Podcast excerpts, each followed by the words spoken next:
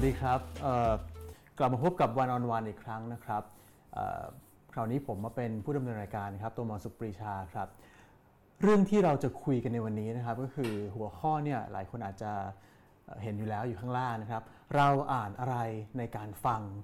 หลายคนอาจจะฟังหัวข้อแล้วอาจจะงงๆนะว่าทำไมต้องทั้งอ่านทั้งฟังนี่มันจะวุ่นวายเวียนหัวกันไปหมดหรือเปล่า แต่เพราะว่าแขกรับเชิญของเราในวันนี้นะครับก็คือว่าก็คืออาจารย์ ธนพลเสตพรามนะครับ อาจารย์ธนพลเนี่ยเอ่อถ้าหากว่าพูดถึงตำแหน่งแห่งที่แล้วอาจารย์ก็เป็นหัวหน้าภาควิชาครับการอำนวยเพลงใช่ครับ conducting ใช่ครับ conductor เนี่ยนะครับของวิทยาลัยดุริยางคศิลป์ใช่ครับมหาวิทยาลัยมหิดลครับใช่ไหมครับแต่ว่าจริงๆผมรู้จักอาจารย์มหิดลเอ่ออาจารย์ธนพลเนี่ยในฐานะอื่นด้วยครับก็คืออาจารย์ ทำงานแปลครับทำงานเขียนด้วยครับแปลเรื่องสั้นเอ่อเอ่อปีศาจแห่งเล็กซิงตันใช่ครับใช่ไหมใช่คครัรับบซึ่งผมก็ไปร่วมแปล ไม่ไม่น่าจะใช่ครัจะบเรื่องนี้แต่ว่าอยู่ในไม่ใช่ครับอยู่ในเซตในเดีเซยวตเดียวกักันนนะครับครับใช่ก็เลยได้ยินชื่อเอ๊ะอาจารย์ธนพลเอ่อเคยแปลงานด้วย แล้วก็ครับมาเห็นตอนหลังว่าอาจารย์ทำงานเกี่ยวกับ conductor เรื่องดนตรีด้วยนะคครัรับเพราะฉะนั้นวันนี้โอกาสดี One-on-One ก็เลยชวนอาจารย์ธนพลหรืออาจารย์ออมครับเรียกอาจารย์ออมแล้วกันครับนะครับครับผมอาจารย์ออมมามามาคุยกันว่า ดนตรีคลาสสิกการอ่านหนังสือ การเสพ การหาสิ่งต่างๆ เข้ามาในตัวเราเนี่ยคือการอ่านก็เป็นเรื่องหนึ่ง การฟังดนตรีก็เป็นอีกเรื่องหนึ่ครับแต่ว่าสองอย่างเนี้ยมันเชื่อมมันสัมพันธ์กันยังไงในฐานะที่เป็น conductor ครับใช่ไหมครับครับเวลาที่เราฟังดนตรีเนี่ยเราเราได้ input เข้ามา เราอ่านมันยังไงด้วยครับยังไงบ้างครับอะครับอาจารย์ครับ โอเคอะคำถามเยอะจังเลย โอเคอะถามหลายอย่างถามหลายอย่างพร้อมกัน เราก็คุยกันไปเรื่อยๆาครับเลยครับ โอเคอะได้งั้นเอามาเรื่องของว่าการฟังกับการอ่านดีกว่าอันเนี้ยเนื้อหาวันนี้ท็อปิกเราพูดเรื่องอ่านอะไรในการฟังใช่ไหมครับครับ คือ ก็ถ้าสำหรับผมเองก่อนตัวเองก่อนเวลาที่เออผมก็ชอบเสพงานหลายแบบเนาะชอบอ่านหนังสือใช่ไหมครับ ชอบฟังดนตรีนะครับชอบดูหนังอย่างเงี้ยเป็นต้น คือผมจะรู้สึกว่าการที่เรารับรู้ หรือเสพงานเหล่านี้มันมีบางอย่างคล้าย ๆ กันอยู่ ตรงที่ว่าคือทุกอย่างอะมันเป็นงานงานศิลปะที่มันถูกสร้างขึ้นมาด้วยกระบวนการบางอย่าง ซึ่งมันก็มีหลายสำนักคิดแหละว่ามีหลายอย่างนะคครัรับบแล้วก็วิธีการเสพเนี่ยก็คือไม่ว่าจะเป็นการฟังนะฮะหรือว่าการอ่าน หรือว่าการดูเนี่ยสุดท้ายเรารับเอาเนื้อหาของมันเข้ามา เราก็พยายามจะทำความเข้าใจกับมัน ซึ่งสิ่งที่มันเหมือนกันก็คือไอ้ตรงนี้แหละครับที่เราพยายามจะทำความเข้าใจของมัน พยายามจะเทคมันเข้าไปนะฮะ ทั้งทั้งในแง่เนื้อหาสาระ แล้วก็ในแง่ของอารมณ์ คือมันมีสองส่วน อย่างนี้เสมอใช่ไหมเนื้อหาสาระกับตัวตัวอารมณ์ของมันว่ามันพยายามจะสื่อสารอะไรใช่ไหมครับ ก็ดังนั้นเนี่ยสุดท้ายแล้วมันก็เลยมาถึงที่ว่าเวลาที่ฟังเพลง หรือว่าอ่านหนังสือหรือดูหนังเนี่ยผมพบว่าผมเองเนี่ย approach คือเข้าไปหามันอะด้วยวิธีการคล้าย ๆกันนะครับบางทีผมก็รู้สึกว่าอ่านหนังสือบางเล่ม เหมือนกับซิมโฟนีบางเพลงด้วยซ้ำเช่นสมมุติว่าอ่าอ่านมิลานคุเดราสมมติอ่านอ่าอ่า unbearable lightness of being ชื่อครับไทยชื่อความเบาหวิวเหลือทนของชีวิตครับใช่ไหมครับอะถ้ายกตัวอย่างเฉยๆอันนี้อันนี้มุมมองส่วนตัวนะท่านจะไม่เห็นด้วยก็ได้นะก็คือ ตอนที่ผมอ่านเนี่ยผมรู้สึกเอ๊ะมันเหมือนกับเพลงของเบโธเฟนเลยอืมในลักษณะที่ว่าหนึ่งมัน มันเอ่อมันมีมันโครงโครงสร้างอะไรบางอย่าง มันมีโครงสร้างบางอย่างอ่ามันมีโครงสร้างบางอย่างมันเอ่อการที่มันเอ่อเนื้อเรื่องมันดำเนินไปเนี่ยมันมีความรู้สึกเหมือนกับเบโธเฟนเวลาเขามีไอ้หน่วยทำนองเล็ก ๆ แล้วเขาจับมันเอามาขยายจะมาดัดแปลงเอามาตีความใหม่เรื่อยๆอจย่างริงเงี้ยๆไม่ไม่เบาหวิวเลยนะใช่ครับไม่ใช่เบาใช่หจวิวริงๆจริงๆงานไม่ไม่เบาวิวครับซึ่งผมรู้สึกเหมือนกันเลยว่าเฮ้ยงานมันมีไอ้หน่วยเล็ก ๆ แบบเนี้ย แล้วมันถูกจับมาขยาย มันถูกจับมาพูดซ้ำมันถูกจับมาตีความครับแล้วในขณะเดียวกันเนี่ยคนคนอ่านเองเนี่ยรู้สึกว่าเราไม่ได้ไปมีส่วนร่วมอะไรกับตัวละครทั้งสิ้น คือเราเป็น observer เป็นผู้สังเกตการณ์มาก ๆ แล้วงานมันมีความเป็นทวารวิสัยมาก ๆ ซึ่งมันเช่นเดียวกันกับกับวิธีการที่เบโธเฟนสร้างงานอะไรเงี้ยเป็นต้นนะครับ เป็นต้นก็เลยผมว่าจริง ๆ แล้วงานต่าง ๆ เนี่ยมันมันมี ความขนานกันบางอย่างมันครับอยู่ใช่ไหมครับว่าว่างานงานในแต่ละแบบเนี่ยเป็นงานทัศนศิลป์นะฮะงานดนตรีงานภาพยนตร์เนี่ยมันมีความคล้ายคลึงกันบางอย่าง ทั้งในแง่การสร้างแล้วก็การเสพใช่ผมก็เลยเลยรู้สึกว่ามันมีความคล้ายๆกันนะฮะในขณะเดียวกันเนี่ยคือถ้าถามว่าเรื่องของอ่านอะไรในการฟังอีกเนี่ยผมก็จะพบว่าเอ่อมันมันมันมีความเหมือนกันตรงที่ว่าเวลาเราฟังนะฮะฟังสมมติผมฟังพี่หนุ่มพูดสมมตินะฮะผมก็อาจจะพูดว่าเออ พี่หนุ่มเสียงเพราะดีโอ้ฮะขอบคุใช่ณไหมคคุณรับพี่หนุ่มเสียงเพราะดีเป็นตัวอย่างเฉยๆนะครับไม่ใช่นะครับ ก็หรือว่าหรือว่าพี่หนุ่มพูดแล้วฟังดูตื่นเต้นจังครับใช่ไหมครับ กับพี่หนุ่มพูดอะไรอืมนั่นคืออันนี้มันเป็น3สิ่งที่เฮ้ยเราเราฟังนะ เราเราใช้เราใช้กริยาว่าฟังเหมือนกันเลย แต่ว่าเราฟังไปที่อะไรที่มันไม่เหมือนกันอืมอันหนึงคือฟัง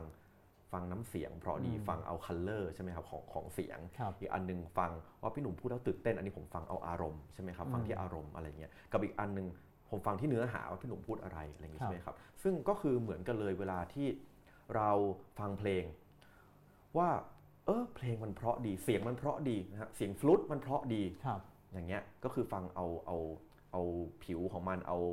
คัลเลอร์เอาสีสันของมันครับหรือว่าฟังว่าเอ้ยมันเศร้าจังเลยอืม นะครับเพลงมันเศร้าเหลือเกิน อันนี้ก็คือเป็นการการตีความเชิงอารมณ์แล้วหรือการรับอารมณ์เข้ามาครับกับการที่ฟังแล้วรู้สึกว่าเพลงมันพยายามจะพูดอะไร คนแต่งคิดอะไรนะครับ อันนี้ก็เป็นคือดูคอนเทนต์ดูเนื้อหาของมันใช่ไหมครับ เช่นเดียวกันเลยกับเวลาเราไปดูดูภาพยนตร์ก็เหมือนกันว่าดูว่าเออภาพมันสวยดีใช่ไหมครับ หรือว่าหนังมันตื่นเต้นดีอืมหรือว่าในหนังอะมันมีอะไรใช่ไหมครับ ก็คืออันเนี้ยก็คือรู้สึกว่าเออการอ่านการฟังการดูอะมันมัน มันเป็นอย่างเงี้ยครับมันมันมี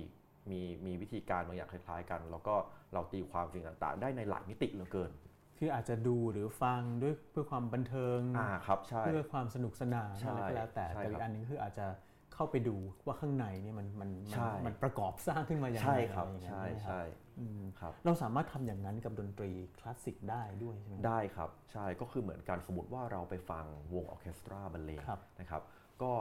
ในแง่หนึ่งเราก็ฟังว่าเฮ้ยเสียงวงเนี่ยมันเพราะเสียงวงมันแน่นมาก หรือเสียงวงบางคนก็อาจจะใช้สรรพนามประเภทว่าเสียงมัน bright มากเสียงมัน dark มากคือเสียงมันสว่าง เสียงมันมันมันครึมครึมๆหน่อยอันนี้แต่ละวงย่าก็ได้ไม่เหมือนกันใช่ก็จะมีสีสันไม่เหมือนกันครับนะครับเช่น ถ้าฟังเข้าไปอีกก็จะบางคนก็จะบอกว่าเอ้ยวงนี้เนี่ยเสียงเครื่องเป่าทองเหลืองนะเสียงทรัมเป็ตเนี่ยมันใสเหลือเกินนะครับบางวงก็บอกเสียงเนี่ยเสียงเสียงมันได้แล้วมันทึบเหลือเกินอะไรเงี้ยเป็นต้นอันนี้ก็เป็นงานในแง่ของการไปฟังเสียง ใช่ไหมครับเสพเสพเอาเอาเสียงของมันนะฮะหรือว่าถ้าเราฟังเพลงแล้วเราผมว่าเพลงมันเร้ามากเหลือเกิน หรือเพลงมันโหมันเศร้ามากมันใจจะขาดให้ได้เนี่ยก็เป็นเป็นเรื่องหนึ่งใช่ไหมฮะกับกับเหมือนกันก็คือข้างในอะถ้าเป็นเพลงคลาสสิกจ๋าๆหน่อยเนี่ยก็อาจจะไปมองว่าเอ้ยเนื้อหาเพลงมันทำอะไรมันมีทำนองมาแล้วให้ทำนองมันถูกดัดแปลงอะไร หรือว่ามันมีทำนองนี้แทรกเข้ามามันพยายามจะสื่อถึงอะไรหรือเปล่ามอะไรเงี้ยครับเป็นต้นเราเราจะรู้ได้ยังไงครับอาจารย์เพราะว่า เอ่อเราก็ไม่รู้ว่าเสียงครับนี้ที่มันเข้ามาหรือทำนองแบบครับนี้ คือบางทีดนตรีคลาสสิกมันอาจจะถ้าถ้าเราย้อนกลับไปฟังยิ่งยุคแรกๆยุคครับสมัยที่มันไม่ได้เล่ายังไม่ได้เล่าเรื่องด้วยครับซ้ำนะครับครับ อาจจะเป็นอ่าสมมติโมซาร์ทอย่างครัเงี้บยครับมันก็เป็นแค่ทำนองคสรัอบดเข้ามาไล่กันไปไล่กันมาครับเราจะรู้ได้ยังไงว่าเขาอยากให้ทำนองอันนี้มันเป็นตัวแทนของอะไรทำไมมันถึงต้องมาไล่กันอย่างไงอะ งงไปหมดอย่างเงี้ยคครัรับบเราแล้วแล้วเราก็ไม่มีพื้นฐานของการครับฟังดนตรีคลาสสิกมาก่อน เราจะฟังมันยังไงให้ให้รู้เรื่องแล้วก็สนุกอะครับครับ จริงๆก็ก็ต้องเล่าอีกนิดนึงว่ามันดนตรีแต่ละแบบเนี่ยจริง ๆ มันมีไวยากรณ์ไม่เหมือนกันครับมันมีมันถูกประกอบสร้างมาไม่เหมือนกัน คือเออซึ่งเช่นเดียวกันกับเราเวลาเราฟังเพลงประเภทอื่น เช่น สมมติว่าอะอย่างผมคนคลาสสิกจ๋าๆมากไปฟังแจ๊สเนี่ยผมก็จะบอกว่าผมบอกได้ว่ามันมัน มันเพราะดีมันมันดีที่ฟังอ่าแจ๊สผมก็ชอบมันมันดีเสียงมันเพราะอะไรเงี้ยแต่ว่าถ้าถามว่าผมฟังเข้าใจในลักษณะว่าเข้าใจภาษาของมันแบบลึกซึ้งไหมผมก็จะบอกว่าผมไม่เข้าใจ ผมต้องต้องขอเรียนรู้ ต้องขอทำความเข้าใจ เช่นเดียวกันกับดนตรีอื่นๆนะฮะแม้กระทั่งดนตรีดนตรีประเภทอื่นๆ ดนตรีไทยเดิมอย่างเงี้ยนะครับ ก็คือเออถ้าอยากในความเห็นของผมนะครับ ถ้าเกิดว่าอยากจะเข้าใจมัน ลึกซึ้งมากขึ้นกว่าที่เคยเป็นเนี่ยก็คือการพยายามเข้าไปเอ่อทำความเข้าใจกับไวยากรณ์พื้นฐานของมันเล็กน้อย คือมี introduction กับมันสกก่อนเล็กน้อยเนี่ยน่าจะช่วยให้เข้าใจมากขึ้นนะครับหรือว่าถ้าเกิดว่าให้พูดในที่นี้เนี่ยง่ายๆ ในการฟังฟังเพลงคลาสสิกเริ่มต้นเนี่ยนะครับผมว่าเราอาจจะ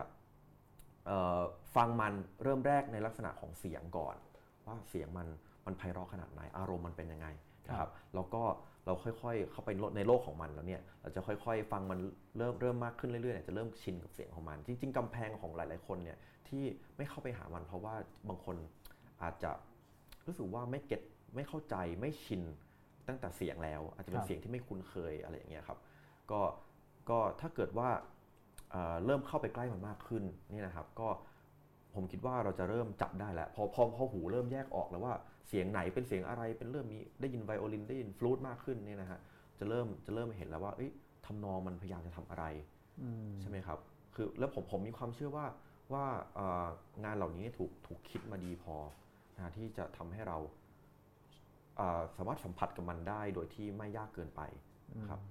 คือมันทำให้เรารู้สึกอะไรบางอย่างครับจากการจากการฟังเสียงอันครันั้บนเข้ามาใช่ใช่ไหมครับใช่ครับ แต่เราอาจจะไม่รู้ว่าเป็นภาษาใช่คือครับคืออาจจะไม่รู้แน่ชัดแหละว่า กำลังบอกรักเรากำลังด่าเราอครัยู่บหรืออะไรครับอย่างนี้ แต่ว่าครับเราก็จะเอ๊ะเอ๊ะมันเป็นอย่างนั้นหรือเปล่าเป็นอย่างอ่านั้นหรือใช่เปล่าครับอย่างนี้ใช่ไหมครับมางานบางชิ้นเนี่ยมันชัดเจนมาก งานบางชิ้นมันชัดเจนมากว่าคนแต่งพยายามทำอะไร ผมว่ามันเป็นเกมที่น่าสนุกเหมือนกันในการหาว่าเอ๊ะเพลงมันกำลังทำอะไร เช่น สมมุติเราฟังซิมโฟนีเบอร์5ของเบโธเฟนปอมปอมปอมปอมอ่าโน้ตสี่ตัวเนี่ยหนึ่งหนึ่งสองสามสี่เนี่ยนะครับแล้วก็ปรากฏว่าพอฟังไปเรื่อยๆเนี่ยคนคนคนฟังเนี่ยน่าจะเริ่มสังเกตบางอย่างว่า เอ๊ะทั้งเพลงเหมือนจะถูกประกอบสร้างมาจากสี่ตัวเนี้ยอืใช่ไหมครับไปเรื่อยๆ เป็นต้นอืมแล้วเขาอะไรอย่างเงี้แล้วยเขาจะทำอะไรกันเราครับเขาทำอะไรมีกัโดบเฟนเราจะทำอะไรกันเราผมว่าเบโธเฟนเนี่ยพยายามจะพยายามจะทำอะไรสักอย่างของเขานั่นแหละคือคือเขาก็มีวิธีการในการสร้างเพลงนะฮะสร้างเพลงโดยการที่ใช้แค่สี่ตัวเนี่ย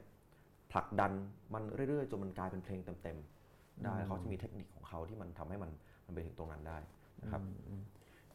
ย้อนกลับไปถามเมื่อกี้ ครับปรีอาจารย์เปรียบเทียบคุณเดราใช่ไหมคครัรับบเอ่อความเบาหวิวเหลือทนของชีวิตกับครับกับเบโธเฟนครับถ้าถ้าถ้าเปลี่ยนเป็นโมซาร์ทหรือเป็นคนอื่นอย่างเงี้ยมีมีครับงานอะไรบ้างไหมครับอืมมันจะได้เออฟังดูแล้วมันน่าจะน่าสนุกดีอืมอะไรอย่างเงี้ยโมซาร์ทนึกไม่ออกถ้าเป็นแจ๊สเนี่ยผมอาจจะบอครับว่ามูราคามิบางชิ้นอ่ามีความแจ๊สมากครับคือบางอันเนี่ยผมอ่านแล้วผมเห็น เหมือนเห็นเห็นคือได้ยินคอร์ดแจ๊สมาเลยอะไรเงี้ยคครัรับบคือโดยที่ไม่ไม่ต้องคือจริงงานเขาเอ่อพูดถึงเพลงแจ๊สเยอะใช่ไหมครับแต่ว่าอันนั้นไม่ใช่ประเด็นผมประเด็นของผมคือบางทีเวลาอ่านเนี่ยผมจะรู้สึกว่าไอ้จังหวะของมันน่ะมันมันมีจังหวะจะโคนบางอย่างที่มันทำให้ผมได้ยินเสียงแจ๊สขึ้นมาอะไรอย่างเงี้ยครับ คือมูลคามินี่เขาก็ไม่ได้พูดถึงแจ๊สอย่างเดียวในใช่งานครับก็มีใช่คครัลาบสสิกมีอะไรด้วใช่ยครับแต่เราจะรู้สึกว่างานเขาทั้งหมดนั่นแหละ มันเป็นแจ๊สครับอย่างเงี้ยหลายหลายๆงานของเขาใช่หลายงานของเขาประมาณนั้นนะครับ มีบางงานที่ผมรู้สึกเหมือนเป็นเพลงคลาสสิกก็มีนะครับจริงๆงานงานเอ่องานอย่างเอ่อเอ่อชายไร้สีกับปีแสวงบุญอย่างเงี้ยเป็นต้นนะฮะซึคุรุเป็นคลาสสิกเหรอครับอันนี้อันนั้นผมเห็นเป็นเป็นเพลงเป็นโนเงาเงาๆบางอย่างผมเห็นเป็นกึ่งกึ่งเดบุซี่กึ่งกึ่งอีริกซาทีแถวแถวแถวแถวยุโรปเหนืออะไรเงี้ยแล้วก็นะฮะ ซึ่งจริงๆในเรื่องก็มี refer ถึงของเพลงคลาสสิกด้วยเดบุซีอะไรเงี้ยกับครับซาตีเป็นไงครับอาจารย์ มันจะถ้าพูดในเชิงอารมณ์เนี่ยมันจะหวงหวงวางวางพองพางๆจริงๆ อ่านโนบิเจียนวูดครั้งแรกเนี่ยผมอ่ารู้รู้สึกมากเลยว่ามันมันมีความเดบุซี่บางอย่างอยู่ มันครับจะคือเดบุซี่เนี่ยอะอธิบายท่านผู้ฟังท่านผู้ชมนิดนึงก็คือก็คืองานของดนตรีเดบุซี่เนี่ยก็คือถ้าในภาษาดนตรีเราเรียกว่ามันเป็น impressionism Impressionism ซึ่งจริง ๆ เจ้าตัวไม่ชอบชื่อนี้ แต่แค่บังเอิญว่าลักษณะงานของเขาเนี่ยมันไปพ้องกับ งานของงานทัศนศิลป์ในช่วงนั้นพอดีคือ คือมันจะมีคนมุกเขาพูดกันเล่นๆ บอกว่าในฝรั่งเศสเนี่ยศตวรรษที่ 19เนี่ยตอนปลายเนี่ยนะฮะมันมีสองโคลดที่เป็นพระราชาของสองอาณาจักร คืออาณาจักรทัศนศิลป์กับอาณาจักรดนตรีเนี่ยก็คือโคลดโมเน่ Monet กับโคลดเดบูซีครับนะครับที่สร้างงานออกมาในลักษณะคล้ายๆกันเลยอ่าก็คือมันมีความเบลอเอาพูดมัวๆง่ายๆมัมัววๆ มัวมัวมัวๆบางอย่างคือจริง ๆ ถ้าความมัวเนี้ยมันก็ในแง่หนึ่งมันเหมือนกับ ถ้าถ้าเป็นภาพนี่เหมือนกับตาเราตาคนคนคนวาดได้เป็นกล้องเนาะเหมือนกับจับจับเอาสิ่งที่มันเคลื่อนไหว จับเอาอารมณ์ขณะนั้นอะไรอย่างเงี้ยมามามามามาแปลมา translate ออกมาเป็นภาพอะไรอย่างเงี้ยครับในขณะเดียวกันเดบูซี่ก็ใช้กระบวนการคล้ายๆ กัน เหมือนกันซุ้มเสียงของมันก็จะเบลอเบลอมัวมัวๆเหมือนกับบรรยายบางสิ่งที่มันเคลื่อนไหวอยู่อะไรเงี้ยครับไม่นิ่ง ซึ่ง ตอนตอนที่ผมอ่านโนเวเจนวูนี่ผมจริง ๆ เรื่องมันก็ไม่ได้มัวนะ แต่ว่าครับด้วยด้วยความเรื่องมันก็ชัดอยู่นะมันชัดมันชัดแต่ว่าบรรยากาศของมันผมพูดไม่ถูกเหมือนกันผมรู้สึกว่ามันเดซี่อันอันนี้ไม่ต้องเชื่อผมนะฮะไม่มีทฤษฎีอะไรทั้งสิ้นอันนี้เป็นอันนี้อันนี้อ่านแบบไม่แต่ว่ารู้สึกอันอันนี้อันนี้แบบอ่านแบบแบบแบบเสพเอาอารมณ์ของมันอะไรแต่อย่าว่างเงี้ยก็ลองก็ลองไปอ่าน Norwegian Wood แล้วเปิดเดบุซีอ่าลองฟัง ซึ่งจริง ๆ แล้วผมไปอ่านเจอในครับในบทวิเคราะห์เล่มหนึ่งอันนี้เขาเล่าเขาเล่าว่าจริง ๆ แล้วว่า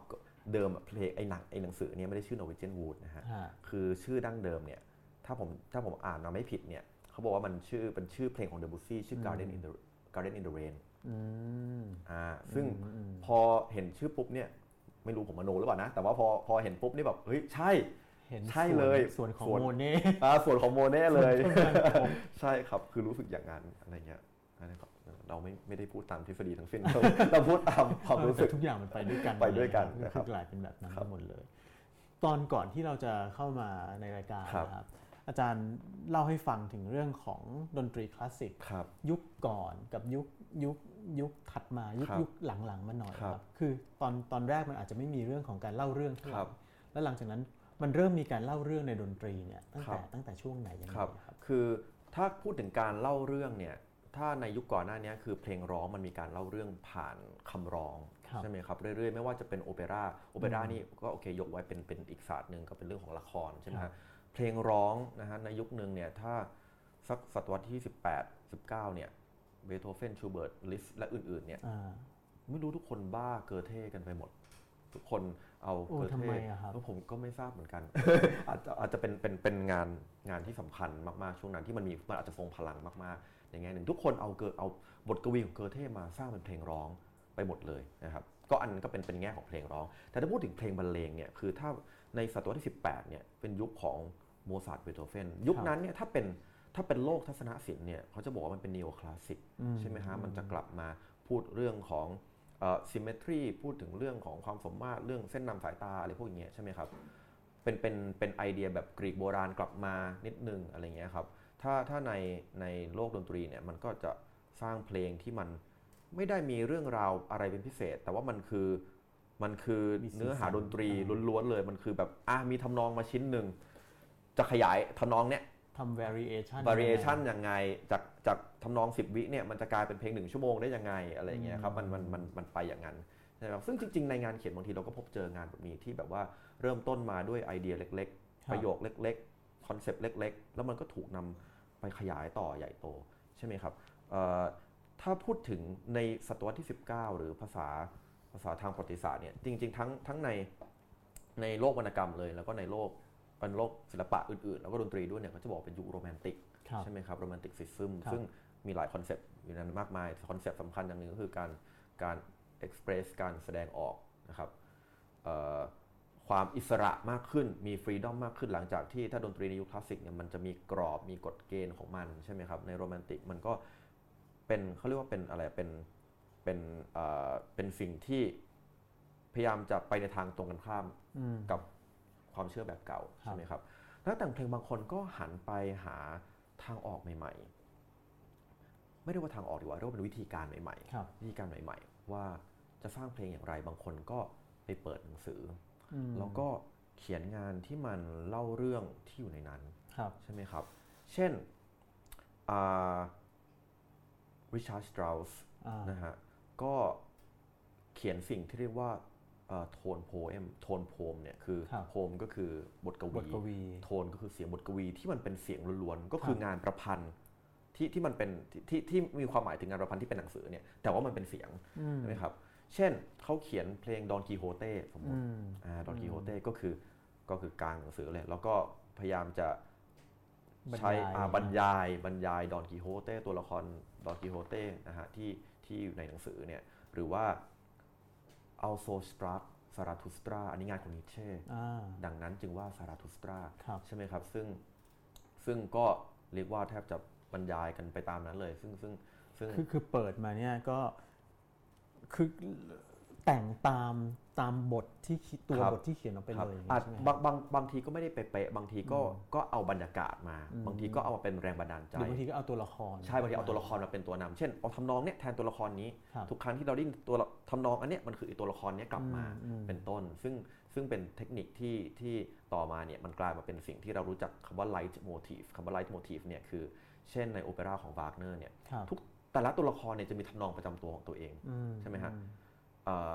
อะเปรียบเทียบไปนิดนึงเราเราดู Star Wars อย่างเงี้ยครับดาร์ธเวเดอร์สมมติเนี่ยดาร์ธเวเดอร์จะมี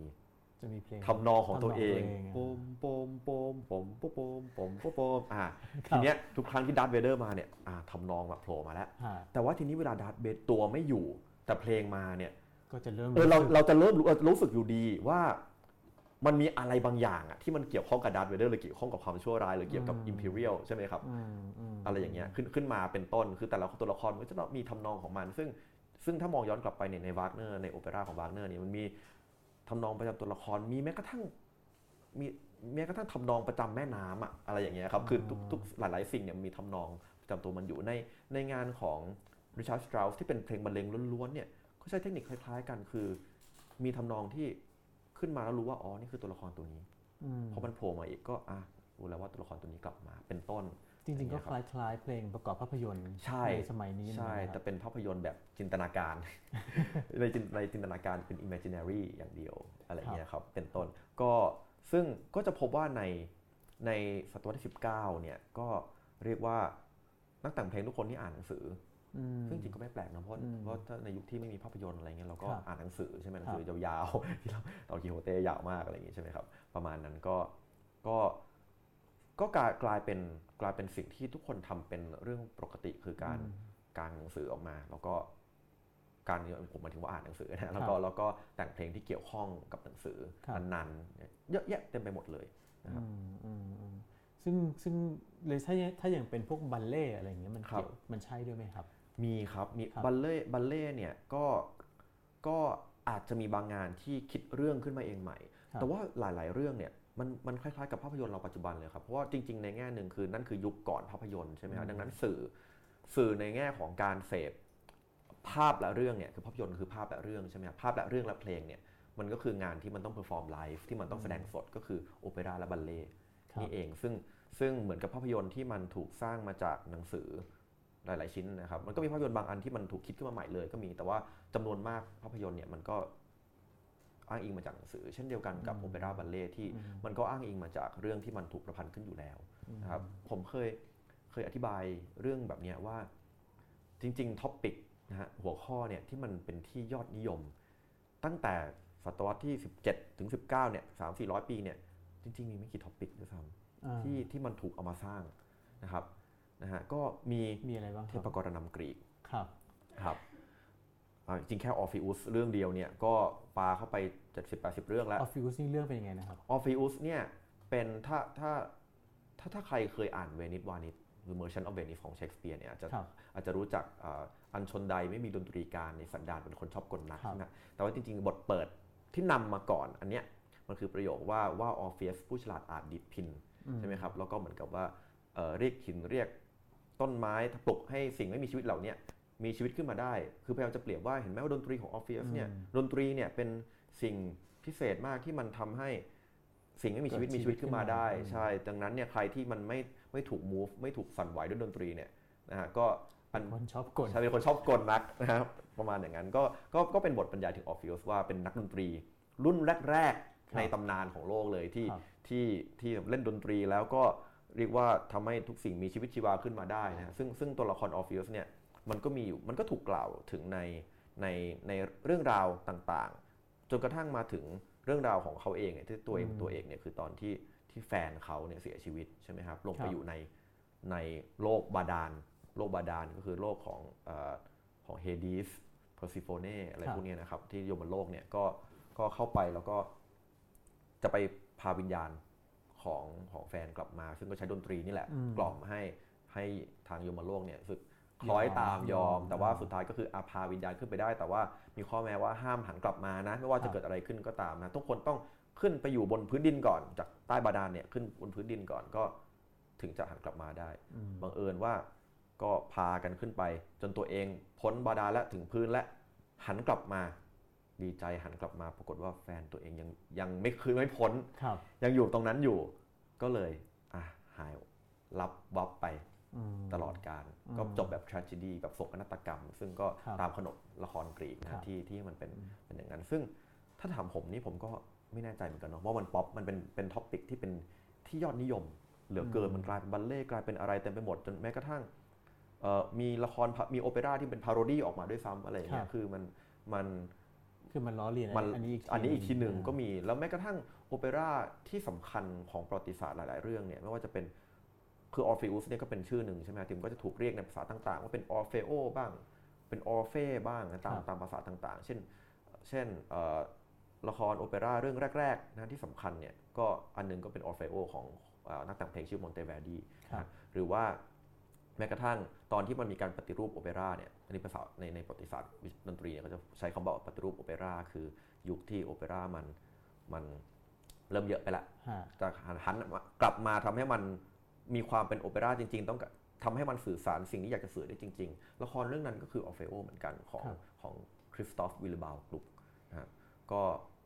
ประมาณนั้นก็กลายมาเป็น topic ยอดนิยมหลาย ๆ เรื่อง หรือว่าอย่างเรื่องของ Prometheus อืม คือคนขโมยไฟไททันครับที่ไปขโมยไฟครับใช่ไหมมาจากเทพเจ้าแล้วก็มาให้มนุษย์ แล้วก็ตัวเองถูกลงโทษโดยการขึงขึงอยู่บนเอ่อยอดเขาแล้วก็ให้แร้งมาจิกตับตัวเองกินเนี่ยแล้วก็ตับจะงอกใหม่ทุกวันเนี่ยครับอันนี้ก็เป็นอีก topic หนึ่งที่เออเป็นเป็นที่ถูกพูดถึงบ่อยเหมือนกันอะไรและและอื่นๆ และตำนานอื่น ๆ ก็อืมก็มันเหมือนกับว่ามันเป็น เป็นเป็นหนังสือคลาสสิกที่ทุกคนอ่านกันอะในตอนนั้นก็เป็นต้นต้นธารของอารยธรรมใช่ตะวันตกครับอะไรใช่อย่างเงี้ยนะใช่ดังนั้นเนี่ยก็เลยเข้าใจว่า literate คือคนที่อ่านหนังสือเนี่ยก็คงจะได้ใกล้ชิดกับหนังสือเหล่านี้คิดว่านะฮะ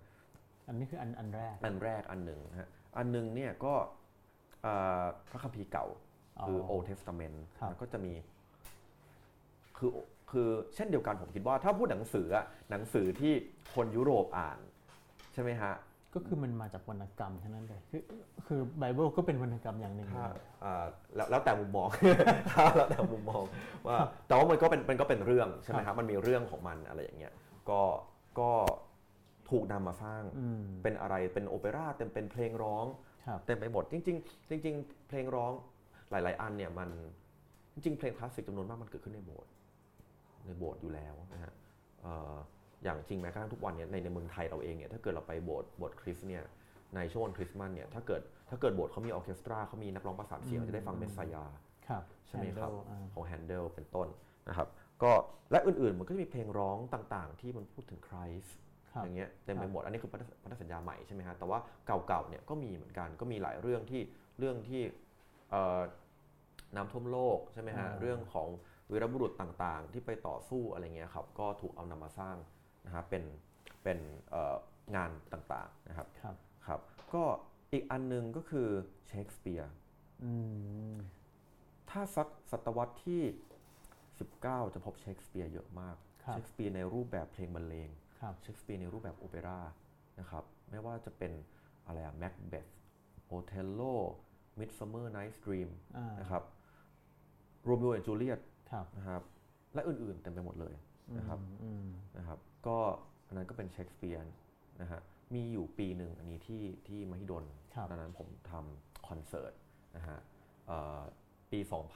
2016 นะครับ 2016 เป็นปี 400 ปีวรณกาครรบ400ปีของเชคสเปียครัร์บบังเอิญว่าตอนนั้นเนี่ยก็อยากจะอยากจะเรียกว่าทำความเข้าใจว่า 400 ปีมาเนี่ย งานวรรณกรรม อันเนี้ยที่มันมีที่มัน คนแต่งตายไปแล้ว 400 ปีเนี่ยมันมันส่งยังอยู่ผลได้ยังไงมันส่งผลอะไรกับศิลปะอื่นๆ บ้างมันส่งผลอะไรครับกับโลกบ้าง ซึ่งในแง่หนึ่งคือดนตรีก็เป็นเป็นส่วนหนึ่งอืมอันนั้นนะครับตั้งชื่อคอนเสิร์ตว่า Shakespeare After 400 ก็คือเป็นเป็น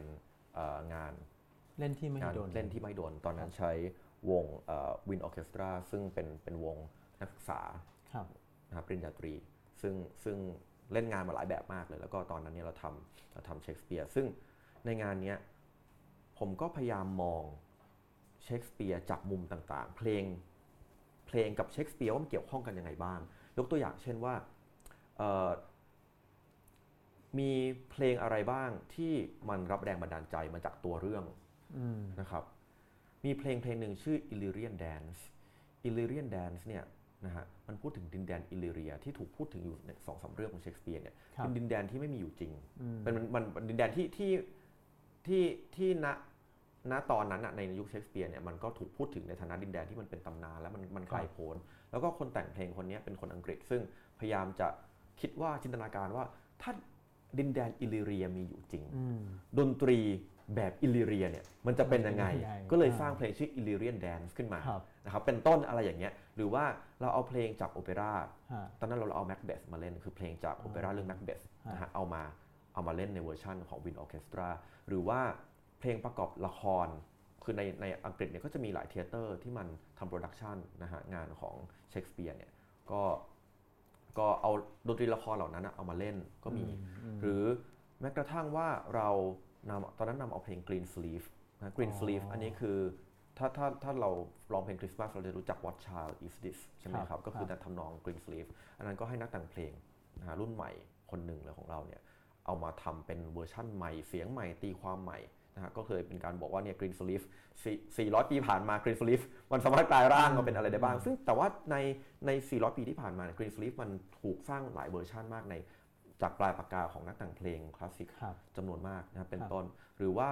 ตอนนั้นอีกอันหนึ่งที่ตอนแรกคนก็จะงงว่าเราเล่นทำเราเล่นทำไมคือ Website Story อืมซึ่ง Website Story เนี่ยมันคือการ คนบอกว่ามันไม่ใช่เชคสเปียร์ซะหน่อยฮะมันมันคือการตีความครับโรมิโอและจูเลียตอ่าเสียใหม่ใช่ไหมครับครับ อย่างนั้นเป็นต้น อันนี้นก็เป็นมุมมองหนึ่งในการมองหานะในเป็นการสร้าง dialogue สร้างบทสนทนาระหว่างระหว่างเชคสเปียร์กับโลกของเชคสเปียร์กับโลกของดนตรีครับว่ามันว่าเชคสเปียร์เกี่ยวข้องกับดนตรียังไง ดนตรี คือคือเชคสเปียร์ response กับดนตรียังไง แล้วดนตรีเนี่ย response กับเชคสเปียร์ยังไงอืมเป็นต้ครับอันนั้นก็คือในแง่ของของพุทธพุทธเชคสเปียร์จะเป็นครับเป็นแบบนั้นนะครับ เราเราคุยกันเรื่องอะไรนะวรรณกรรมครับดนตรีอะไรเยอะแยะเลยครับแต่ว่าพูดไปก็เท่านั้นนะคครัรับ เราต้องฟังอ่าเราต้องฟังได้ฟังบ้างวันนี้อาจารย์ครับเตรียมเตรียมครับเพลงหรือดนตรีมาให้เราฟังครับที่มันเกี่ยวข้องกับงานวรรณกรครรัมบด้วยใช่ใช่ไหมครับ ก็อ่ามีมีหลายอันเหมือนกันในครับเอา เมื่อกี้เราพูดถึงกรีกไปแล้วเราเราพูดถึงกรีกมาแล้วกรีกโรมันนะกรีกครับโรมันเราพูดมันมันในฐานะกรุ๊ปเดียวกันก็แล้วกันนะฮะมีงานอยู่ชิ้นหนึ่งที่เชื่อว่าหลายๆคนจะรู้จัก ถ้าหลายๆคนเล่นเล่นเกม หรือว่าดูหนังสงครามเนี่ยเราจะคุ้นๆกับอันนี้นะฮะอันนี้เนี่ยนะครับผมเตรียมมาเป็นเพลงหมายเลขหนึ่งเนี่ยเป็นเพลงของกูสตาฟโฮสอ่ากูสตาฟโฮสเนี่ยเขียนเพลงชุดหนึ่งดังมากเลยนะฮะชื่อว่า The Planets ครับนะฮะ The Planets ก็คือดาว ดาวเคราะห์ทั้งหลายทั้งหลาย Mercury Venus Jupiter เหล่านี้นะฮะ ซึ่งเอ่อในแง่หนึ่งเนี่ยเขาก็ตีความชื่อพวกเนี้ยไม่ใช่แค่ในฐานะดวงดาว แต่ในฐานะของเทพเจ้าประจำดวงดาวด้วยนะฮะ เช่น เช่นเอ่อเพลง Mars อย่างเงี้ยนะฮะอ่าท่อนดาวอังคาร Mars ดาวอังคารเนี่ยเป็นเทพแห่งสงครามเส้นสงครามคือท่อนเนี่ยฮะท่อนแรกของ The Planet เลยเนี่ยชื่อ Mars เอ่อมีซับไตเติลว่า The Bringer of War อืม นะฮะก็จะได้ยินนะบทเพลงที่มันให้อารมณ์เหมือนกับกองทัพที่มันกำลังคลืบคลานเข้ามานะฮะอันนี้อันนี้เปิดเปิดได้ใช่ไหมอันนี้ครับเปิดได้ครับอันเปิดนี้เปิดอยู่ใช่ไหมครับใช่ครับ อันนี้คือคือคุณผู้ฟังคุณผู้ชมได้ยินอยู่ หวังว่านะครับครับฮะก็เป็นซุ้มเสียงแบบเพลงสงครามอะเหมือนกับครับทัพมันกำลัง กำลังเข้ามาหรือมีมีอันตรายบางอย่างกำลังอืมกำลังเข้ามาเป็นต้น ใช้เครื่อง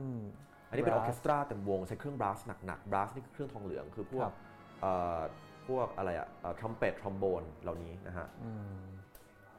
ใช้ percussion นะใช้พวกกลองต่างๆเนี่ยเอามาฟังแล้วเร้าใจ อันนี้อันนี้มัเป็นร้าเป็นบทเป็นเป็นเอ่อชิ้นแรกในใน The Planet ใช่ใช่ไหมในครับ The Planet นะซึ่งมีหลายท่อนนะครับเป็นเป็นยุคที่ยังเข้าใจว่ายังไม่เจอดาวพลูโต เข้าใจว่าเป็นเป็นอันนั้นถ้ามาเป็นยุคนี้ก็คงก็มีต้ดาอวพลูโตต้องทิ้งไปใช่อาจจะอาจจะมีหลายยุคไม่ไม่ครับไม่ถูกนับเป็น planet แล้วครับครับผมครับครับ ก็อันนี้ก็เป็นตัวอย่างอันหนึ่งครับนะครับตัวอย่างอันหนึ่งนะฮะเอ่อเรามาดูเทพกรีกอันอื่นกันบ้างดีกว่าครับเช่นเมื่อกี้เราผมพูดถึงออร์ฟิอุสฮะอันนี้น่าพูดถึงออร์ฟิอุสอันอันนี้เนี่ยเพลงผมเตรียมมาเป็นเพลงที่สองเนี่ยนะฮะคือเป็นเพลงที่เชื่อว่าหลายคนรู้จักอืมคือเพลงเนี้ยคือ มันเป็นท่อนเต้นรำที่ชื่อแคนแคนครับแคนแคนเนี่ยมาจาก Orpheus in the Underworld ซึ่งเป็นโอเปร่าแนวขำขันที่ล้อเลียนโอ Orpheus ยุคแรกๆอีกทีหนึ่งครับคือทำให้มันตลกโปกฮานะฮะเอามาให้มันให้มันตีความแปลกๆให้มันให้มันสนุกสนานและล้อเลียนนะครับเป็นต้น แล้วมันเกี่ยวกับระบำแคนแคนอะไรด้วยไหมครับ ใช่ครับก็คือใช้ใช้จังหวะเต้นรำแบบนั้นนะฮะออกมาตลกดีนะ ใช่เนี่ยเป็นทำนองที่หลายคนจะรู้จักกันดีนะครับใช่ไหมครับ รู้จักไหมครับ รู้จักไหมครับ ใช่ จริงๆโปรดักชันนี้ จริง ๆ เรื่องเนี้ยตอนที่มันแสดงแรกๆเนี่ยผมได้ยินว่าก็ติดต่อต้านนะบอกว่ามัน inappropriate ในเชิงของเครื่องแต่งกายท่าเต้นอะไรเงี้ยครับจริงๆแม้กระทั่งมาดูปัจจุบันนี้เราก็ยังพบว่าอาจจะถูกมองได้ว่า inappropriate นะฮะ นะครับ ก็เป็นงานล้อเลียนนะครับเป็นงานล้อเลียนนะครับนะครับนะครับ ก็ไม่ได้มีแต่เทพกรีกเนาะไม่ได้มีแต่เทพกรีกอืมเทพเทพอื่นๆ ก็มีพอยุคหลังๆมาเนี่ยเอ่อคนอย่างริชาร์ดวากเนอร์ครับริชาร์ดวากเนอร์เนี่ยก็เรียกว่าไปอ่านเอาเทพปกรณัมหรือ mythology เนี่ยของทางฝั่งยุโรปเหนือครับของนอร์สนะครับคืองานงานชิ้นนี้ของวากเนอร์เนี่ยมี นะฮะมีชื่อว่าเอ่อ The Ring of Nibelung อืม The Ring of Nibelung เนี่ยเป็นเป็นเรื่องราวของเอ่อแหวนวิเศษที่ครับฟังแล้วอาจจะคิดถึง Lord of the Ring นะครับซึ่ง J.R. Tolkien กับ Wagner นี่จะอ่านซอสเดียวกันเดียวกัน หรือใกล้เคียงกัน ใกล้เคียงกันผมไม่มั่นใจว่าเดียวกันเป๊ะไหมเพราะว่ามันมีหลายเวอร์ชันครับมีหลายเวอร์ชันนะครับ ก็ แต่ว่าคือโดยโดยโครงสร้างเนื้อหาเนี่ยมันคล้ายๆกันอยู่แล้ว คือตำนานของซิกฟรีดอย่างเงี้ยครับเป็นต้นเรื่องของแหวนวิเศษเนี่ยครับก็คล้ายๆกันก็ ก็ source แต่ source มีไม่กี่เล่มนะครับจริงๆแล้ว source source เกี่ยวกับตำนานยุโรปเนี่ยที่เป็นมันจะมีอันที่เป็นเอ่อ primary source เลยเนี่ยเก่าๆเลยเนี่ยที่สองสามเล่มแล้วก็ที่เหลือมันจะเป็นพวกแบบที่มันมันเอามาเล่าใหม่อะไรเงี้ยครับแต่ว่าก็ก็เรียกได้ว่าก็เป็นเป็นการพูดถึงอ้างอิงตำนานยุโรปนะฮะอันนี้เนี่ยถ้าที่เปิดให้ฟังเนี่ยคือมาจาก อเปร่าภาคภาคหนึ่งมันมีสี่ภาคเนี่ยมาจากภาคหนึ่งมีสี่ภาคเนี่ยนะฮะเอ่อเพลงในชื่อ Ride of Valkyrie เนี่ยถ้าใครอ่านตำนานของเนี่ยก็อาจจะพอจำว่า Valkyrie ก็คือคือคือสุดท้ายเนี่ยมันจะมีแร็กนาร็อกในตำนานก็คือคือวันสิ้นโลกใช่ไหมครับคือ Valkyrie เนี่ยก็จะเป็นเหล่านางฟ้าที่มาคอย เก็บวิญญาณวีรบุรุษ เอาไปเก็บไว้อืมรอวันสิ้นโลกนะครับประมาณนั้นนี่ก็เป็นฉากเปิดตัวเราถึงนี่ก็นี่ผมฟังเพลงก็เห็นภาพเราถึงเป็นกองทัพบิน เป็นก็จริงๆเพลงนี้เป็นที่รู้จักมากมันไปปรากฏในวิดีโอเกมในการ์ตูนเต็มไปหมดเลยเพลงทางเป็นต้นนะครับอันนี้ก็เป็นเป็นเพลงที่ที่มาจากพระกรณานะครับอันนี้เป็นโอเปร่าอลังการอลังการมากโหจริงๆ Metropolitan Opera เนี่ยคือฉากอลังการ ฉากน่าจะอลังการที่สุดแล้วนะฮะแล้วเวลาไปดูผมเคยไปดูเขาซ้อมทีหนึ่งเมื่อมีโอกาสเขาเขาไปดูดูซ้อมใหญ่ทีหนึงเอ่อ ก็เลยได้ได้นั่งนั่งที่คนเดียวแล้วก็ตรงหน้าหน้าที่นั่งเราเนี่ยจะเป็นเหมือนกับมันเป็นเอ่อเป็นทุกคนจะมีจอซับไตเติลประจำตัวครับซึ่งเราจะมองไม่เห็นของคนของคนข้างๆนะ คือมันแสงมันจะไม่กวนเลยอะ คือโอ้โหคือเราเราเห็นของเรา ถ้ามองเห็นคนข้างๆอะไม่เห็นละ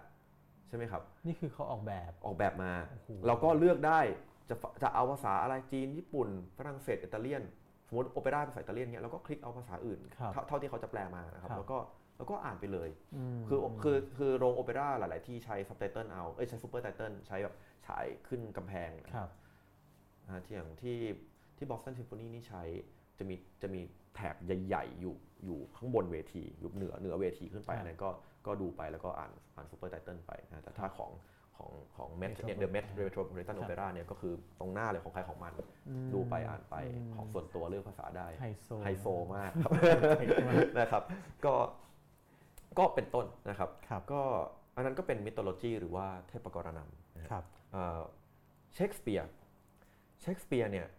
มีหลายรูปแบบมากเลยเป็นเป็นเอ่อโอเปร่าก็มีเป็นบัลเล่ต์ก็มีเป็นเพลง เฉยๆก็มีนะผมจะเปิดให้ฟังอันหนึ่งก็แล้วกันเป็นผมเตรียมมาเป็นเพลงที่6นะฮะคือเพลงเนี้ยชื่อว่าเออมันเป็นเป็นละครนะฮะที่เป็นเพลงประกอบละครอืมที่ทำมาจากเรื่อง Midsummer Night's Dream ครับของเชคสเปียร์นะครับเรื่องของปีศาจนางไม้เทพเจ้าหลายองค์เนี่ยนะครับหลายคนรู้จักเพลงนี้แน่ๆถ้าเป็นงานแต่งงาน นี่คือ Wedding March นะครับใช่ไหมครับรู้จักเนาะเพลงค รันี้บเห็นภาพบ่าวสาวเลยนะครับซึ่งเป็นเพลงฉากแต่งงานที่อยู่ในละคร ก็กลายเป็นเพลงที่อยู่ในชีวิตประจำวันเราไปแล้วเพราะเราได้ยินซ้ำไปซ้ำมานะฮะในงานต่างๆเป็นต้นนะครับเริ่มเริ่มเดินเข้ามาจากประตูโบสถ์ใช่เห็นภาพเลยนะครับเห็นภาพเลยอย่างเป็นต้นนะครับเจ้าสาวอะไรอย่างเงี้ยใช่ครับ หรือว่าอะเพลงยอดฮิตนะฮะเพลงเพลงต่อไปเนี่ยคือโรมิโอและจูเลียตครับซึ่งมีหลายหลายเพลงหลายการตีความเหมือนกันนะฮะอันนี้เนี่ยเป็น เป็นงานของไชคอฟสกีที่อืมไม่ได้ไม่เชิงว่านำเรื่องมาเล่าเสียทีเดียวแต่เหมือนกับเป็นบรรยากาศซะมากกว่า ก็คือใช้ขึ้นสร้างเขาเรียกสร้างเป็นโอเวอร์เจอร์โอเวอร์เจอร์ปกติเนี่ยมันหมายถึงเพลงโหมโรงที่ครับเอาไว้ใช้เบิกโรงนะครับเล่นก่อนช่วงคนดูกำลังเข้าก่อนม่านจะเปิดอย่างเงี้ยฮะแต่ว่าในช่วงหลังๆมันก็จะเริ่มมีมีเทรนด์ของการสร้างโอเวอร์เจอร์ที่ไม่ได้เป็นเพลงนำละครอืมเป็นเป็นคอนเซปต์เดียวกันคือเป็นเพลงสั้น ๆ เพลงไม่ยาวมาก เอามายกมาบรรเลงเดี่ยวได้เลยอืมอย่างเงี้ยครับก็ก็อันนี้ก็เป็นหนึ่งในนั้นอันนี้เป็นโอเวอร์เจอร์ที่ถูกสร้างขึ้นมาเป็นเล่นเอามาเล่นในคอนเสิร์ตเฉยๆนะฮะโดยครับชื่อว่า Romeo and Juliet Fantasy Overture ก็คือแบบเอาเอา Romeo and Juliet เนี่ยมาตีความ แต่อันนี้ไม่ได้มีแบบไม่ได้ว่ามีไปทั้งเรื่เรื่อองงใช่อะไรนะครับใช่ครับ ก็เป็นงานที่น่าสนใจของชาคอฟสกี้อันหนึ่งที่ที่มีฟุ้งเสียงแบบชาคอฟสกี้มีท่อนช้าๆ แล้วก็ท่อนที่แบบเร้าใจมากๆนะครับ ก็ จริง ๆ อันนี้ต้อง มันจะหวานมันจะหวานมันจะมีช่วงหวานๆนะช่วงกลางๆเนี่ยจะจะมันจะมันจะมันมากนะครับคือชัยคอฟสกี้จะเป็นคนที่เข้มข้นมากใช่ครับบางทีก็อารมณ์ extreme นะครับเหมือนกันนะครับก็เนี่ยเพลงมันก็จะเริ่มบิวขึ้นเรื่อยๆนะฮะแล้วก็ตรงกลางเนี่ยมันจะสนุกสนานนะครับพอพูดถึงโรมิโอและจูเลียตผมนึกถึงอีกอันหนึ่งที่เราเกริ่นกันไปเมื่อกี้คือ West Side Story West Side Story นะฮะอยากจะเปิดเพลงอันหนึงให้ฟังอันนี้คือเพลงมาเรียอ๋อ นะฮะเลโอนาร์ดเบิร์นสไตน์เป็นผู้ประพันธ์ ซึ่งเดี๋ยวจริง ๆ ปลายปีเนี้ยผมว่าจะทำคอนเสิร์ตชื่อเบิร์นสไตน์หลังจากที่ที่อ๋อทำเชคสเปียร์ after 400 ไปแล้วเนี่ยปีนี้จะครับทำเบิร์นสไตน์ at 100อืมเพราะว่าเป็นวันเกิดร้อยปีของเบิร์นสไตน์ร้อยปีแล้วเหรอ ใช่ที่ที่ใช่ครับที่เอ่อสร้างงานชิ้นนี้ขึ้นมาที่เอ่อนำเอาโรมิโอและจูเลียตมาตีความนะฮะเพลงนี้เป็นเพลงที่โอ้ผมชอบมากเลยนะ เพลงหนึ่งคือคือมาเรียพระเอกเนี่ย คือคือในในฉากในเรื่องเนี่ยครับคือถ้าเกิดเราอ่านโรมิโอโรมิโอและจูเลียตเนี่ยมอนตาคิวกับคาปูเลตเนี่ยไปเจอกันในงานบอลงานเลี้ยงงานหนึ่งใช่ไหมครับคือในเนี้ยเนื่องจากว่าเรื่องอะมันถูกตีความใหม่เป็นความสัมพันธ์ที่ไม่ดีต่อกันระหว่างสองแก๊งสองแก๊งสองแก๊งใช่ไหมครับเจ็ดกับ Sharks เนี่ยก็ไปเต้นรำด้วยกันในยิมแห่งหนึ่ง มันก็จะมีฉาก dance เป็น Latin dance นะครับเพราะว่าเพราะว่าตัวละครกลุ่มหนึ่งเป็นเปอร์โตริโกนะครับก็ก็จะมีดนตรีแบบ ละตินเข้ามาเยอะมากก็เลยเป็นฉาก mambo พอเต้นเสร็จปุ๊บสองคนเนี่ยโทนี่มาเรียก็เจอกัน โทนี่ก็ได้พบว่าอ๋อคนนี้ชื่อมาเรีย ก็เลยร้องเพลงนี้ขึ้นมาเนี่ยคคืรัอบคร่ำครวญถึงชื่อคำควรถึงเรียชื่อมาริยาเนี่ยผมมีมีท่อนหนึ่งที่ผมอยากให้ฟังมากเลย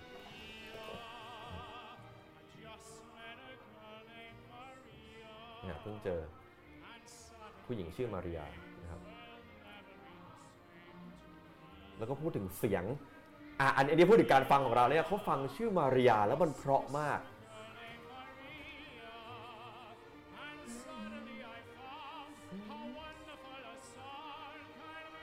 อะเดี๋ยวหยุดแค่นี้ก่อนผมอยากพูดถึงสองประโยคนี้มากนะครับผมผมเคยอ่านเจอว่าสตีเฟนซอนด์ไฮม์คือคนเขียนเนื้อเนี่ยฮะเกลียดมากเลยไอ้ phrase เนี่ยซึ่งผมชอบมากเขาบอกว่า Maria say it loud and the music's playing say it soft and it's almost like praying สำหรับผมผมว่ามันคล้องจองดีเนาะแล้วมันเห็นภาพเห็นบรรยากาศเลยอะผมไม่ไม่แน่ใจว่าทำไมซอนด์ไฮม์ไม่ชอบอันนี้เหมือนเขาแต่งเองแต่เขาบอกว่าเอ๊ะเขาไม่ค่อยชอบวลีอันนี้อะไรเงี้ยไม่รู้เหมือนกันเรื่องของเขาแล้วกันนะเราเราชอบของเรานะหรือหรือเขาไม่ชอบทำนองมันไม่แน่ใจเหมือนกันอันนี้ไม่ไม่รู้เหมือซอนนกัมันนบอกฉันฉันแต่งฉันแต่งนะครับแต่แต่ว่าว่าอันอันเนี้ยอันนี้คือคือเป็นเพลงหนึ่งที่ที่อมตะเหมือนกันนะครับ ก็อันนี้พูดถึงอะ ถ้าโยงเขาท็อปิกเราก็พูดถึงการฟังแล้วการฟังเสียงของชื่อนะครับไม่ได้พูดถึงชื่อในฐานะความหมายแต่พูดถึงชื่อในฐานะเสียงว่าโอมาเรีย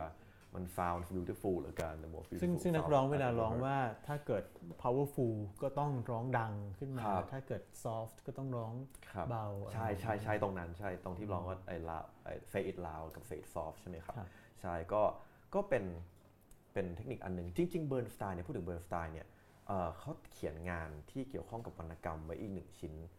ที่ที่ผมชอบมากก็คือเรื่องกองดิดอ๋อก็องดิดซึ่งเป็นงานของวอลแตร์ครับใช่ไหมครับ มันถูกเอามาสร้างเป็น operetta คือเป็นโอเปร่าขนาดย่อมครับแล้วก็ขำขันนะครับ ก็เป็นนะฮะงานที่ที่มีโอเวอร์เจอร์ที่มันมันติดหูมากอันหนึ่งนะครับ ก็เรียกได้ว่าเอาเขาเอาอ่าเรื่องราวที่มันขำขันอยู่แล้วของของก็องดิดเนี่ย หรือในชื่ออเมริกันว่า Candide เนี่ยนะครับฮะเอามาให้มันขำไปอีก ให้มันฮาไปเลยเวลาเล่นเป็นต้นนะครับอันนี้ก็อันนี้เอามาให้เป็นงานฟังเหรอครับอันนี้ไม่ได้มีให้ฟังไม่ได้มีนะฮะให้ฟังไม่ได้มีให้ฟังเหมือนคิดขึ้นไม่ได้เฉยๆครับนะครับก็ก็อันนนก็เป็นงานเบิร์นสไตน์ซึ่งคิดว่าปลายปีเนี่ยเดี๋ยวเดี๋ยวจะทำกับกับวงที่ที่มหิดลว่าเป็นเป็นคอนเสิร์ตเบิร์นสไตน์ตั้งหน้าตั้งตาครับต้องรอใช่ซึ่งคอยเราก็จะจะนำเสนอเบิร์นสไตน์ในมุมมองต่างๆ เพราะเบิร์นสไตน์เนี่ยเป็น conductor ด้วยแล้วก็เป็นครับ composer ด้วยอืมก็เป็น conductor แล้วก็เป็นนักแต่งเพลงครับ ใช่ครับเพลงทั้งเพลงคลาสสิกเลยทั้งเพลงเพลงละครอืมเงี้ยเป็นต้นนะครับ ก็อันนั้นก็เป็นมุมมองของของเชชคสเปียร์ที่เราครับพูดกันมาทั้งหมดเมื่อกี้นะครับมีอีกอันหนึ่งที่ที่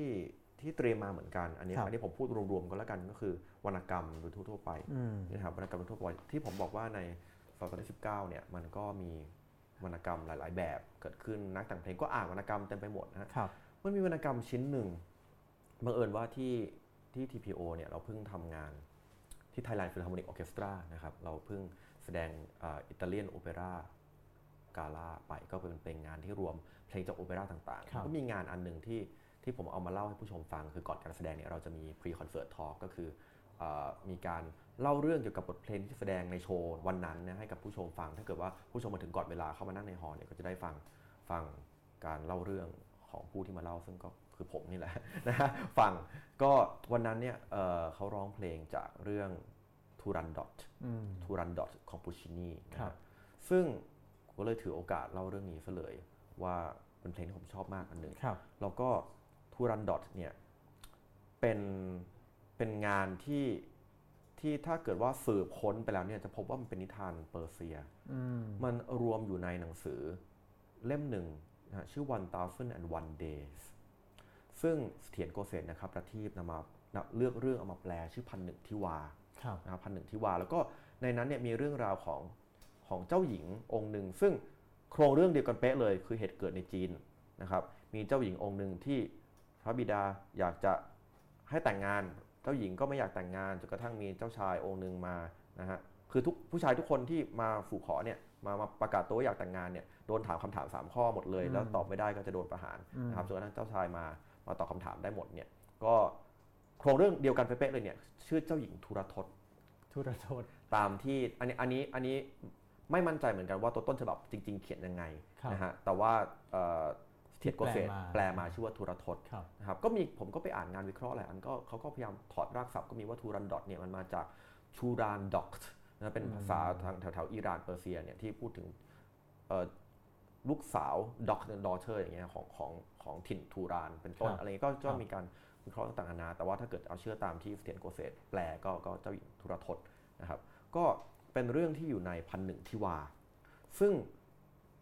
ชื่ออาจจะคุ้นๆหลายๆท่านนะครับ ก็เป็นหนังสือเรียกว่าเป็นคอลเลกชันของนิทานที่เรียกว่าเกิดมาคู่บุญละกันกับครับกับคอลเลกชันอีกเรื่องหนึ่งที่ภาษาไทยชื่อว่าพันหนึ่งราตรีพัน หนึ่งจริง ๆ ชื่อนี้ผมรู้จักตอน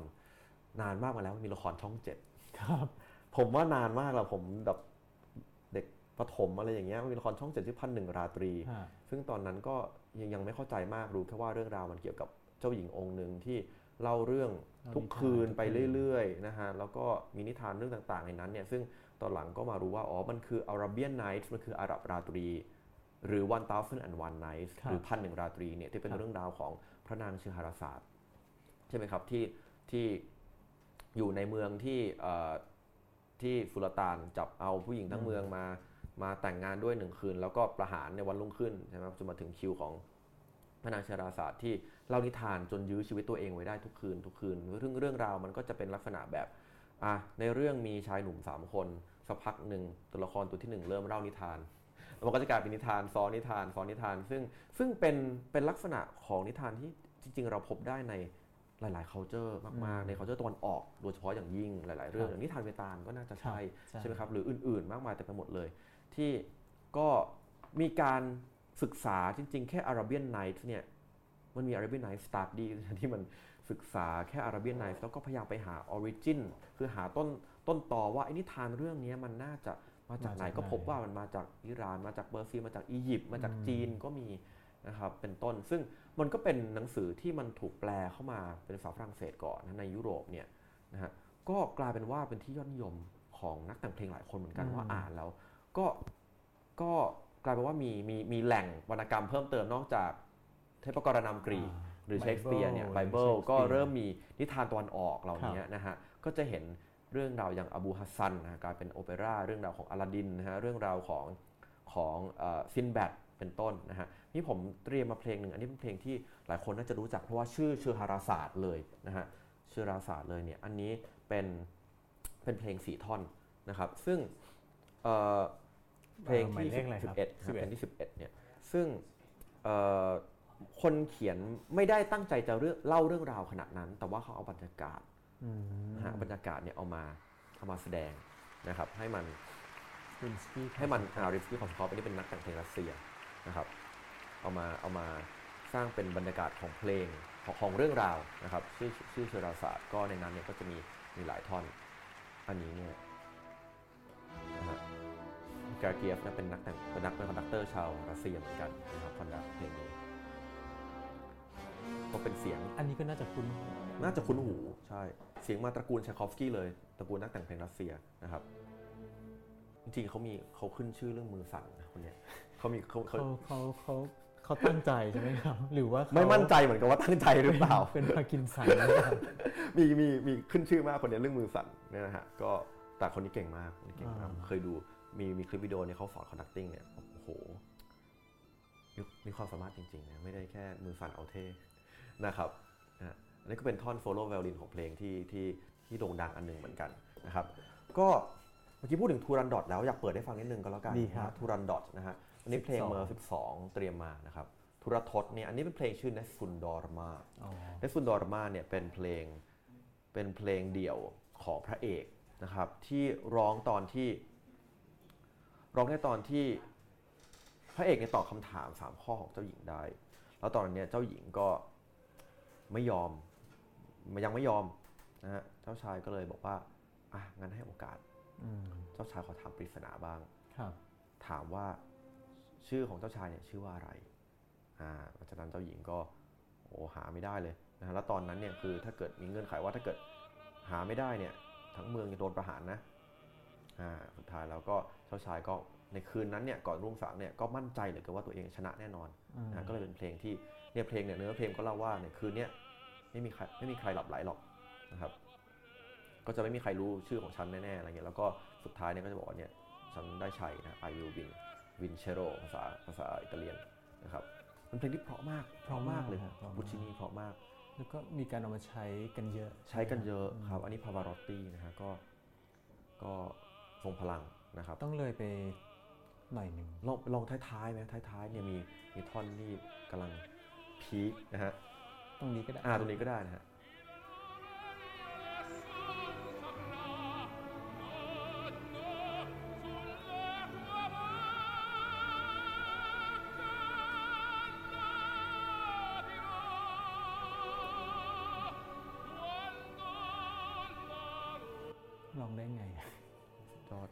องยากเลยนะไม่ได้ร้องง่ายๆท่อนท้ายๆโน้ตสูงสุดท้ายเนี่ยลากต้องร้องค้างยาวนานมากอืมนะฮะซึ่งซึ่งก็เรียกได้ว่าร้องต้องใช้เทคนิคสูงส่งมากนะครับครับนะครับ ก็อันนั้นก็เป็นเนสฟุนดอร์มานะครับจากโอเปร่าหรืออุปรากรเรื่องทูรันดอทหรือว่าครับทุรทศครับ นะครับนะฮะเนี่ยของมีปูไหมชิคนีรับนะครับมีไหมครับ มีเอ่อของ Strauss ที่ชื่อ Also Sprach Zarathustra อันนี้คือหนังสือของนิเช่เพลงครับยาวชั่วโมงหนึ่งโอ้นะฮะคือถ้าถ้าเกิดว่าท่านเคยอ่านเนี่ยต้องสารภาพก่อนว่าผมอ่านไม่จบแต่มีแต่แปลแต่มีแปลไทยนะผมมีฉบับแปลไทยชื่อพระเจ้าตายแล้ว ผมไม่ไม่หลายฉบับมันผมมีมันมีหลายมันมีหลายฉบับมีมินดังนั้นพูดซาราทูสตราผมมีฉบับที่ที่แปลว่าพระเจ้าตายแล้วนะฮะอันนั้น คือเปิดเรื่องมาเนี่ยจะพบว่าซาราทูสตราเนี่ยอยู่บนยอดเขาใช่ไหมฮะอยู่บนภูเขาเนี่ยเราก็มองเห็นพระอาทิตย์ขึ้น แล้วเรากำลังจะเดินลงจากเขานะไปเผยแพร่สิ่งที่เขาได้เรียนรู้ได้ค้นพบตลอดเวลาที่อยู่บนเขามาเนี่ยนะครับนั้นท่อนแรกเนี่ยเชื่อว่าหลายท่านจะรู้จักเพลงนี้ชื่อว่า Sunrise ท่อนแรกเลยเป็นท่อนฮะเป็นท่อนที่ที่นะฮะเปิดมาเนี่ยแล้วก็จะได้ยินเหมือนกับพระอาทิตย์ขึ้น อันนี้เนี่ยท่อนนี้เนี่ยไปอยู่ในหนัง หลายคนรู้จักหนังชื่อ Space Odyssey อ๋อนะฮะ2001 Space เรา Odyssey เราจะได้ยินเสียงพระอาทิตย์ขึ้นนะครับ ใช่ครับ แต่ในหนังมันจะไม่ใช่พระอาทิตย์ ใช่ในหนังเป็นเป็นลิง เป็นลิง ตอนนี้กำลังจะกลายเป็นมนุษย์นะครับวัฒนาการ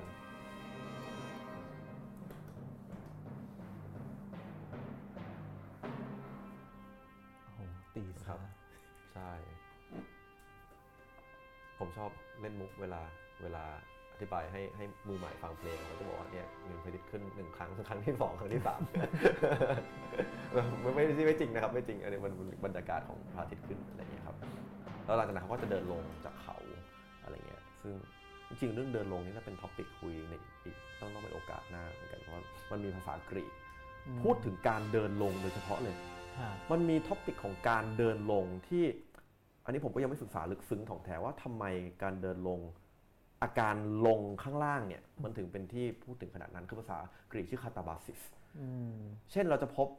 ไอ้ motif หรือหรือหรือไอ้เรื่องเล่าอันเนี้ยในวรรณกรรมในเทพปกรณัมกรีก เช่นการลงใต้บาดาลครับใช่ไหมครับครับ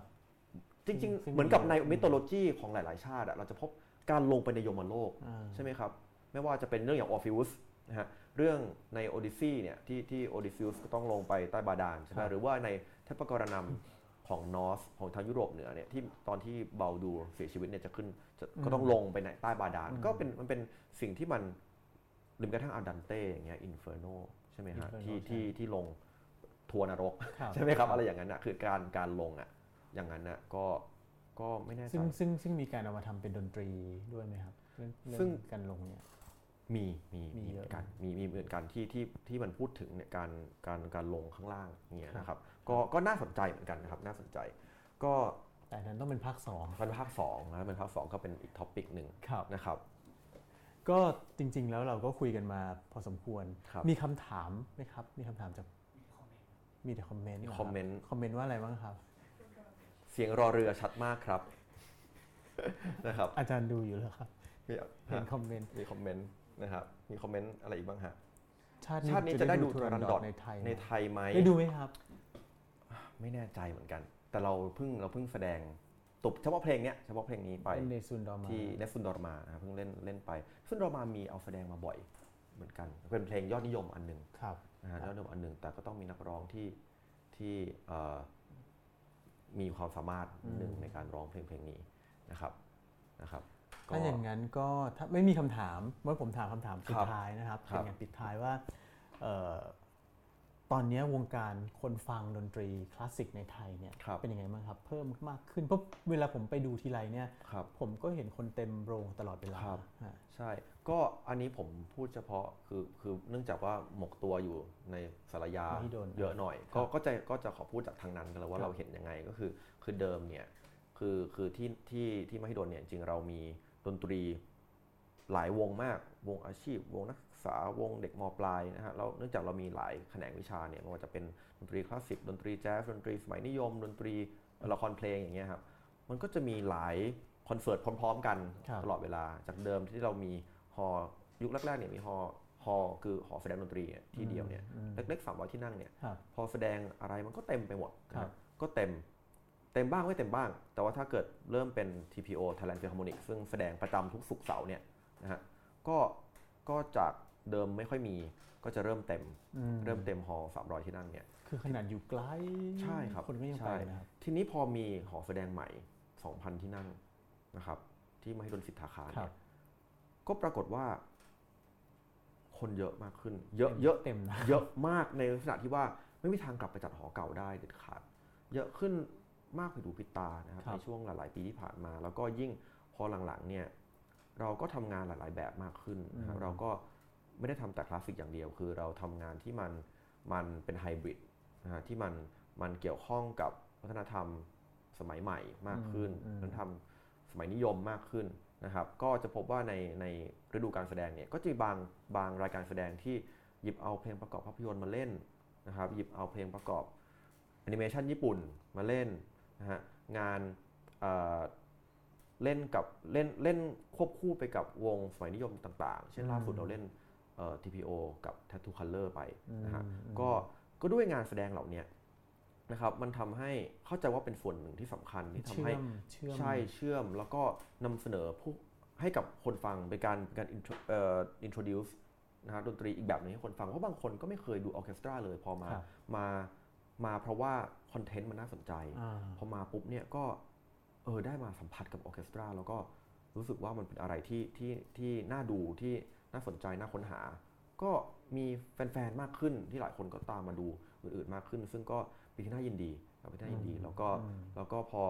เนื่องจากว่าเราทำเป็นประจำมากๆอะมันครัก็เลยอาจจะเป็นที่รับรู้ กันกันเป็นวงกว้างมากขึ้น เพราะว่าอืมเราเล่นกันกันดักน้อยเนี่ยคือทุก weekend ใช่ไหมครับคือครับคือวีคเอนที่ 1 2 3 ของเดือนเนี่ยทีทีละสองทีละศศุกร์เสาร์เนี่ยครัศุบกร์เสาร์ศุกร์เสาร์ศุกร์เสาร์เนี่ยอืมก็ก็ทำให้มันเนื่องจากมันประจำมันก็เลย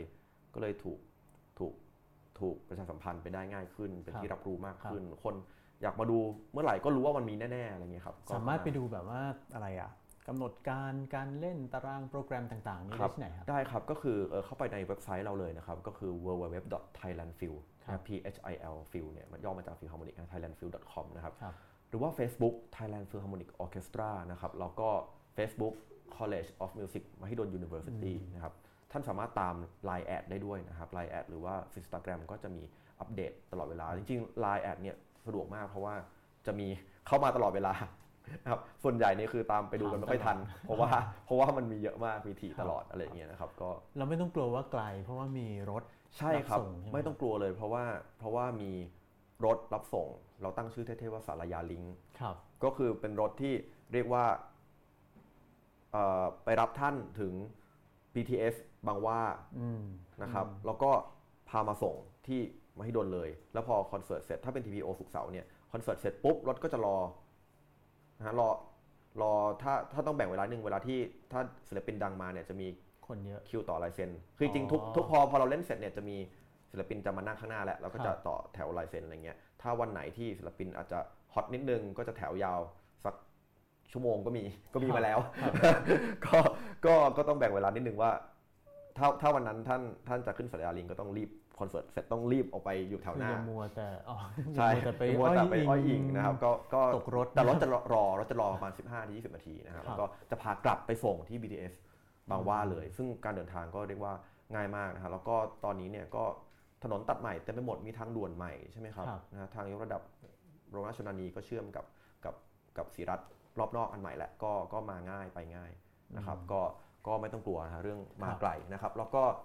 แล้วก็ จริง ๆ ถ้ามาเนี่ยบางบางท่านที่บอกว่าบางท่านจะจะบอกว่าเอ้ยมาต้องเป็น day trip เลยนะ เพราะมาจากอีกฟากหนึ่งของเมืองอย่างเงี้ยก็จะบอกว่าเฮ้ยเป็น day trip ยิ่งดีเพราะว่ารอบๆนั้นอะมีหอภาพยนตร์วันอะหอภาพยนตร์เนี่ยคือตอนเที่ยงมาดูหนังเลยมาดูครับมาดูหนังก่อนเลยนะฮะมาตอนเย็นเนี่ยดูเสร็จแล้วไปพุทธมณฑลไปไปไปจ็อกกิ้งนะฮะไปขี่จักรยานอะไรอย่างเงี้ยก็คือเป็นเป็น